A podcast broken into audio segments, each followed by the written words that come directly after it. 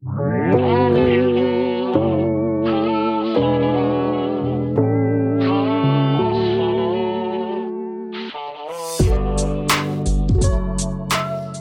Dad. Hey, Joël.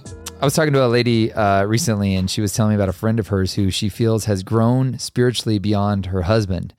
And she's not sure what her friend is supposed to do. Like she's been trying to get her husband to become. And I, I get a lot of Yeah. e- emails from wives like that. They're like, Would you take my husband on a trip with you? I think he just needs to be around some spiritually adventurous men so he can become the spiritual leader he's supposed to be. And I was started thinking in, in terms of like, how do you like when you've grown spiritually past your current environment i mean a lot of times that happens if you get you become a, a follower of christ and you got some friends that you've had for life uh, but they have no spiritual desire to grow spiritually they don't have any desire to uh, follow your faith Yeah. you know what are you supposed to do there if you've grown in your environment past it if in your relationships or even here's a challenging one what if you feel like you've spiritually grown beyond what your church can give to you Yeah. because I, I see a lot of people that they're like, man, I just, you know, I love this church, but it's just, I'm not growing here anymore. And Right. I heard somebody say one time, healthy things grow. Yeah. So if you are growing, at some point, you're going to get, you're going to grow beyond the pot you're in. Yeah. And you do need some sort of a change of environment. But man, it can be a, a tricky line. And, and I've talked to a lot of really, a lot of people who say they've grown past their spiritual environment, but they really haven't. It's kind of one of those things like run from anyone who tells you they're enlightened because they All probably aren't. Because an enlightened person won't acknowledge, they won't know they're enlightened. They just are enlightened. Right. It's, we did a podcast same one thing on maturity. Yeah, one of our popular podcasts is most popular podcast is how to be mature. And I thought that's so Yeah. funny. Like, but It our basic conclusion of the podcast is that if you're truly mature, you don't realize it. Yeah. And Yeah. and if you are mature, remember that the next step with fruit beyond maturity is rottenness. rottenness, So, yeah, yeah. If you're mature, you're probably on your way to rottenness. So there is a reality that at some point we do grow beyond our environment in Yeah. spiritual maturity. Uh, what do you first me of all? How do you church rec- one first. Okay, first yeah. All, how do you remember, recognize it, and what do you do? I remember a friend of mine. He got really upset. At, uh, he and I grew up in the same church together, and it this church called itself the Great Evangelistic Center of their area. And I went off the Navy, and years later I connected with him. He was so ticked off of the church. He said, "All they ever did was get me saved, you know." And then I started going to the church, and they started teaching me principles I'd never understood, and they started teaching me the Bible I'd never gotten to. And I said, "Hey, man, they were up front with you. They told you they were an evangelistic center. We are evangelistic. Exactly. We get we get you in the fold, and then you got to figure it out. Get from you in the door, Yeah. and from there on out, man, we get more people in the door. And if you stick around here, that's what you're for to help us get more people in the door. So I just told him, I said, you know, every church has its calling, like a member in the body of Christ. My finger has a calling, my toe has a calling, my this church has a calling, the thing it's going to be good at. And a lot of times it's determined by the vision of the pastor. This pastor had been there for years and years and years, and he was an evangelist. Even though he'd pastored a church for years and years and years, his whole goal was let's get people saved. So that was great. That's what. Don't be ticked off at the church. They got you in the door, right? right. Maybe you do need to move on somewhere else. Maybe you need to stay there and help get other people in the door. So, so uh, my first trigger warning would be for the your angry buddy is his anger. Right? Yeah. So maybe he's not actually spiritually beyond what he thought he should be. Well, he was saved. That's where the church was. But yeah, Yeah, yeah. he's he did have some problems still. He needed to, yeah, move on and and great, go somewhere else and learn different things. You know, and and that's hard for pastors too because every pastor wants to be everybody to everything. You know, and we want our church to be able to reach everybody. You know, I remember somebody asked me, "Well, who's your church designed to reach?" And I said, "Well, everybody." Yeah. No, you can't do that though. No, it just that- doesn't work. There's there's a you know, a, a pastor told me one time that every church has to be kind of a unique expression of one aspect of God in the community. Exactly. And that's why we need a lot of different churches. It- It'd be nice to think we could have one church for everybody, but the reality is you can't have that. And which so let's go to the church thing. So there are times when maybe this was the place that got you in the door. Yeah. Um, and but maybe it's okay to. I, I, I think about it in, in Houston. Um, I have talked to so many people who they love Lakewood Church and they went there for a season. You know, they went there for seven, ten years early in their Mhm. walk. Yeah. Then they said, you know, I got to a point where I was so grateful for what they did, but I, I knew I needed something a little bit different. Yeah. And of course, they didn't aim it as I, I grew past the church, which I think is a Right, healthy thing. Like when you, you When but they, yeah. yeah, they said they they wanted, you know, they just felt like it was time for something different. They're still doing a good work over there. I They're doing an amazing job. Wonderful. They're getting people in the door that nobody else could ever get in the door. Yeah. Joel Osteen just doing a tremendous job with that, but he's got a unique call. He's kind of like that evangelistic pastor. Like, Exactly. we're ro- we're throwing a wide net, man, Mm-hmm. and so yeah, it's it's not going to be the you know the deep Greek. Uh, the what is the Greek meaning of Yeah. what did Paul really mean? Exegesis and you Yeah. know, uh, We can't trust the English translations. We need to know ourselves. yeah, but but he he gets people in the door. So right, but then there's a point where people maybe feel like a need to move on, and that's okay. Yeah. And then there's some people that that that you know stay there.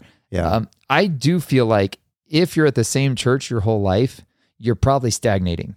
Yeah. I went to a church one time. I'll never forget this. I, I went in there as my buddy had just become the pastor there, and I walked in. I started shaking hands. I was like, "How long you been here?" He's like, 40 years." I'm like, "You look Oh. like you're like 42." Yep, I've been here my whole life.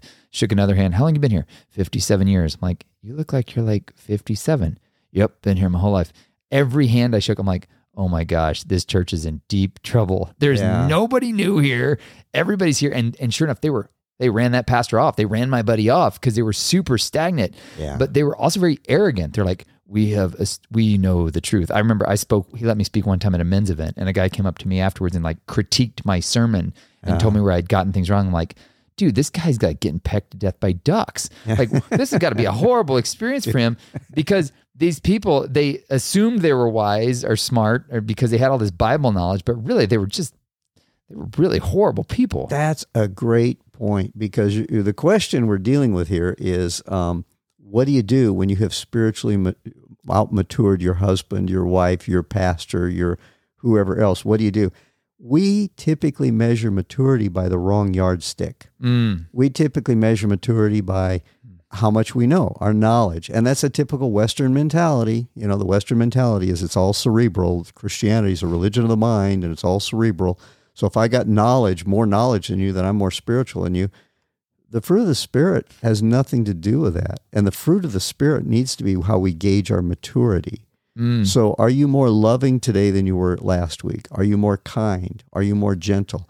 And so, you mentioned this wife and a husband situation. You know, typically wives are more quote unquote spiritual right. than their husbands for two reasons. Uh, that's not Emily in my case. I'm way more spiritual. Of than her, course, we yeah, know. And yeah, well, we're the exception to the rule. I, I'm not sure our wives would agree with that, but no, I uh, feel like, yeah, I'll tell you who's spiritual. we're much Anyway, more humble than our wives, for example. You know, right. We've reached a level of humility they'll never get to. That's right. And we, we will, uh, we're going to create a little program where you can buy into our system where we'll teach you how to be as humble as That's us. right. Humble like me. Yeah.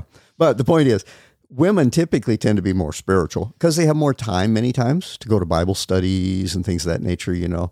And because, uh, dum, dum, dum, here we go, the feminization of the church.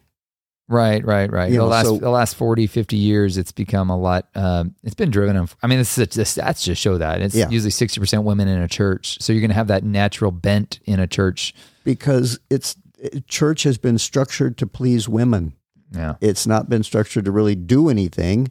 It's been structured to be cerebral. It's been structured to be relational. It's kind of like you want to start a women's ministry? Put a poster up and every lady will show up. You want to start a men's ministry?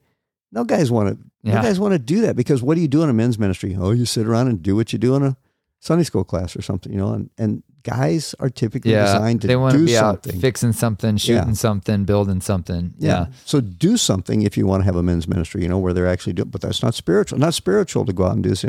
Uh, So there, is. there's a question. Like, so you're saying what is spiritual has a wrong measuring stick. Exactly. Yeah. What is true and honest religion that God our Father accepts as pure and faultless? caring for orphans and widows. No, and no, no. It's going to Bible studies. No, it's no. memorizing scripture. That's a verse. True yeah. and honest religion. Was Is that in it? James? Is that James that Yeah, it is. that? It's in James. Yeah.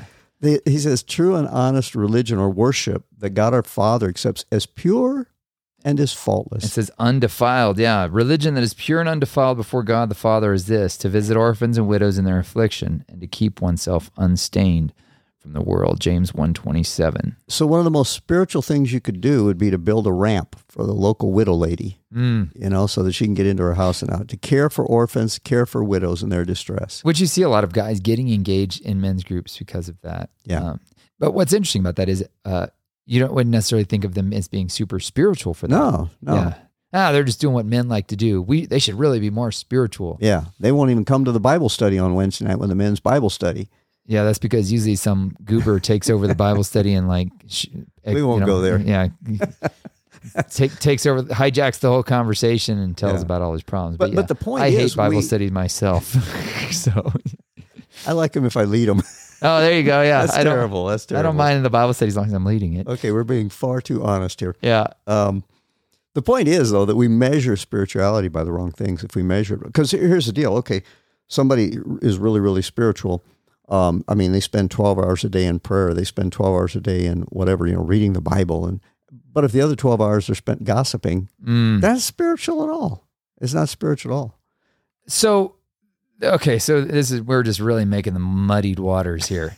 so, first of all, uh, you got to check your heart if you think you've outgrown someone spiritually, is what you're saying, because maybe you've just been get, gauging spirituality by the completely wrong measuring Yeah. stick. It's a dangerous question. It's a dangerous thing to even evaluate for two reasons. First of all, to how You're do you saying- quantify You're saying the dangerous question is, have I grown spiritually beyond my environment? Exactly. Dangerous to even think about that because the one is that you are um, you're trying to measure maturity, which it's hard for you to measure your own maturity. Right, which I mean, Pa- Paul, Apostle Paul talks. Was it Paul that says when they compare themselves to themselves, they are not wise? And that's the other thing. Yeah. If you're saying, "Well, I'm more mature than him," then you're comparing yourself to others. And and yeah, Paul says that's not wise. So in two ways, that's a that's a very dangerous area to go. Um, now you might find yourself in a situation where let, let's take for example the situation where my husband just is not exact not interested in spiritual things at all. Okay, I'm interested in spiritual things. He's not interested in spiritual things. Then what do I do? Then you be terribly spiritual and you respect him because that's what the Bible tells you to do. yeah, I mean, there's a specific Paul specifically says that he's like, Wives, wives with unbelieving husbands, like dig deep and be an example to him that you may lead him to Christ. you might even lead him to the Lord without even speaking a word. He says, you know. yeah, So you just be an example, which I mean that kind of stinks for women because right? I mean, it, it seems like an unfair burden on the women. Well, a guy it- a guy could have the same situation though. And what's a guy got to do? My wife just you know hates God. She's a God hater. I mean, hopefully you didn't get married to somebody like that. But if you did, what do you have to do? You have to love her as Christ Of the church, right? Sacrificially. Yeah, but she doesn't support me in this. She doesn't support me in that. She, well, what's that got to do with it? Yeah. You Mm. know, you it's it doesn't matter. So okay, so now we're we're muddying the waters even more. So marriage is one thing, right? Let's Uh-huh. talk about people who they, you know, grew up around a group of friends and they all of a sudden have come to the Lord, and they know that hanging around with those friends is literally detrimental to their spiritual walk. They have grown spiritually. I mean, they've. I mean, if anyone's in Christ, he's a new creation. The old is gone, the new has come. They're literally a new creation, and their friends are hanging out as they've always been. Uh, what do you do about that? I mean, is do you get away from those people? Do you evangelize from a distance? Well, I kind of had that situation when I became a believer. You did. Talk about that. Senior year in high school, I became a believer midway through the senior year. And I didn't have to distance myself from my friends because all I was talking about was the Lord and what God was doing in my life. And so they distanced themselves from me. It took care of itself, you know? And so I, I think if you are if you're living a radical enough changed life, one of two things will happen. Those who are living in darkness, they're either gonna their eyes are gonna start to adjust to the light and they begin to see things, or the light's just gonna be so penetrating. It's like walking out of a movie theater and getting hit with that blast of light. Some people are just gonna be so offended by the light that they're gonna go away and make it sound like you're the reason Right. when really it's the light that's the reason.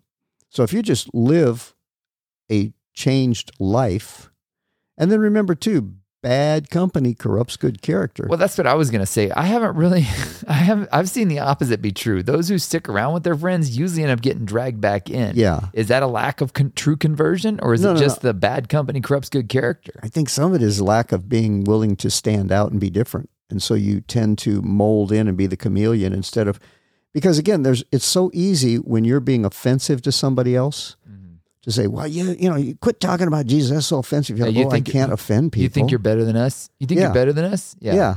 Uh, um, yeah. And so you get all that stuff. And so it's easy to say, oh, as a Christian, I'm not supposed to be offensive. The gospel is offensive. Jesus was offensive. If you're not being offensive, there's something wrong.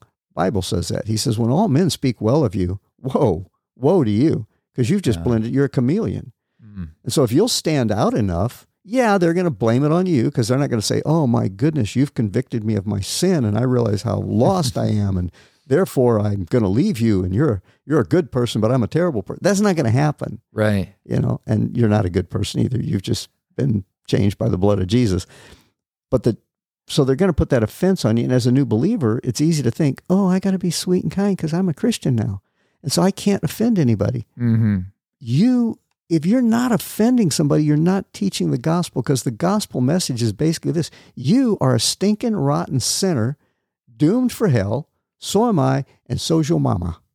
I mean it's just Right. it's offensive. Right. and and if you're not living that way then you sure enough you will chameleonize. Is that a good word? Chameleon. and become That is now. become like them. You'll just blend in. Bad company will corrupt good character. So even in that case, you're saying you don't necessarily leave leave them. You just they're going to naturally be pushed away Yeah. by the nature of your change. So and I think there- the reason it worked for me is Okay. because it was such a radical change at the time. It was this Jesus people movement was going on. So I'm I'm like meeting with believers every single night. We're out on the street witnessing every single night, you know, day. Yeah. And we're just I- so it was so different and so radical. I get, I, wasn't I get just that. church. I, it seems a little idealistic to me though, because I have seen a lot of people that it just seems like what they need to do, the best thing for them is to move out of that environment. And Um, yeah, sometimes it is. Yeah, Well, I mean, we're, we not, did we're a- not talking about living in an environment. We're t- you were talking. We're talking about friends that you. yeah, yeah. I mean, we did a podcast a few weeks ago about that. Is it, is it, do you need to change your environment or do Yeah. you just need to change you? So when is a time that you really do would grow past your current situation and you need to move along? when you grow past your current situation. Well, again, when it's, when it's boy, and we did that whole podcast on that one too, because again, it's hard to determine is this a caustic, is this a toxic environment, or am I the problem here? Right. And I mean, if, if you run from every toxic environment, you're never going to grow. Right, right. sometimes toxicity is what makes you stronger. Right? Yeah. Yeah. And that's where I think where where we talked about before is the idea of having an outside influence, and not an outside influence, an outside observer who can see Right. because again that's where it came that's where it worked for me it kept me in that situation it kept me like daily on edge i wasn't just going to church on sunday it Yeah. wasn't just a weekly thing it was a daily thing and so by daily it just became the the full core of my life it was all i had to talk about so I, it, I mean, this is what I'm getting. Nine times out of 10, you probably need to stick where you are. But there are certain situations where it's best to go ahead and, I mean, I, th- I think the church example, if you're growing, right there's certain things you need to learn in each reflection of the body of Christ that you Yeah. probably need to move along for. now But in it's the marriage really, example yeah, you don't have that option to move along yeah, in the church example you do and, and i would just say one thing is make sure when you leave you don't toss a grenade over your shoulder right. We did a podcast about that, how to leave Yeah. a church well. how to do it well. Don't don't be you know because the problem is not them. That's what I told my friend. I said the problem is not them. Right. They're still doing the thing they were called to do. They were called to evangelize this area. The problem was you had changed, so just move on. Yeah. Don't be don't be bad mouthing them. Well, and I guess that's the big question too. If you truly are spiritually mature, it's this classic what they would say: tr- you transcend and include. You don't despise the place you came from as being immature, or, and you're mature, right? Right? Yeah. You look at it and say that was a part of my spiritual growth that I needed. I'm now building off of that to Yeah. the next level, and you don't despise it, but you transcend it. You move to the next level, and you include it as part of what was absolutely necessary to get you where you were today. So you're not doing it with any resentment. You're not doing it with Right. angerness. You used your, your example of your friend. It sounds like he was doing it with a lot of bitterness and angerness, anger, which means he he probably maybe hadn't actually moved beyond that environment.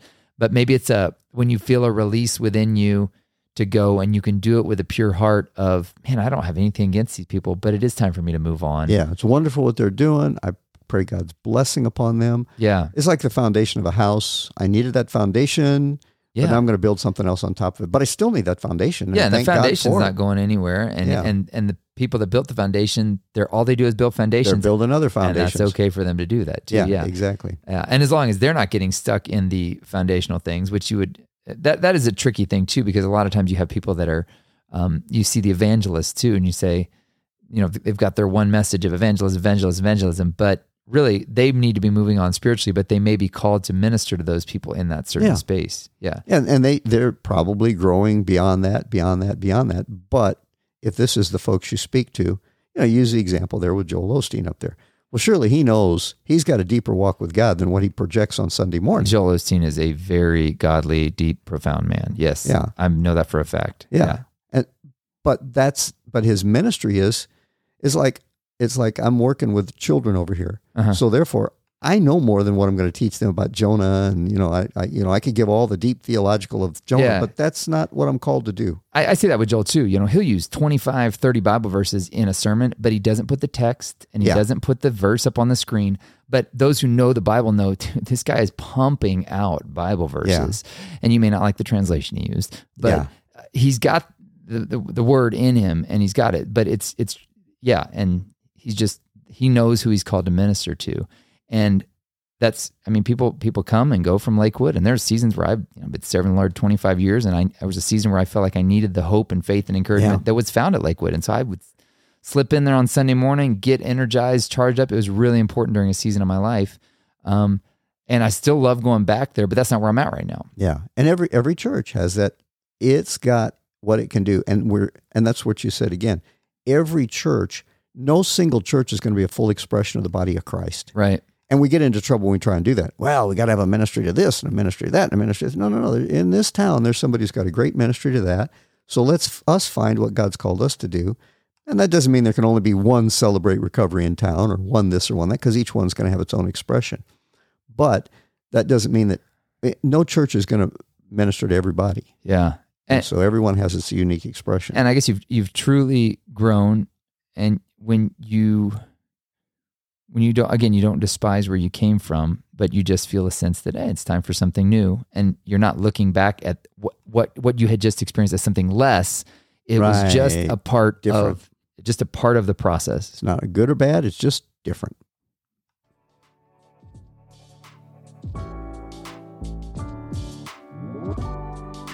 Thank you so much for listening. If you enjoyed today's show, please leave a review on your listening platform of your choice. For more from Joël Malm, check out joelmalm.com, and more from Rick, check out rickmalm.com.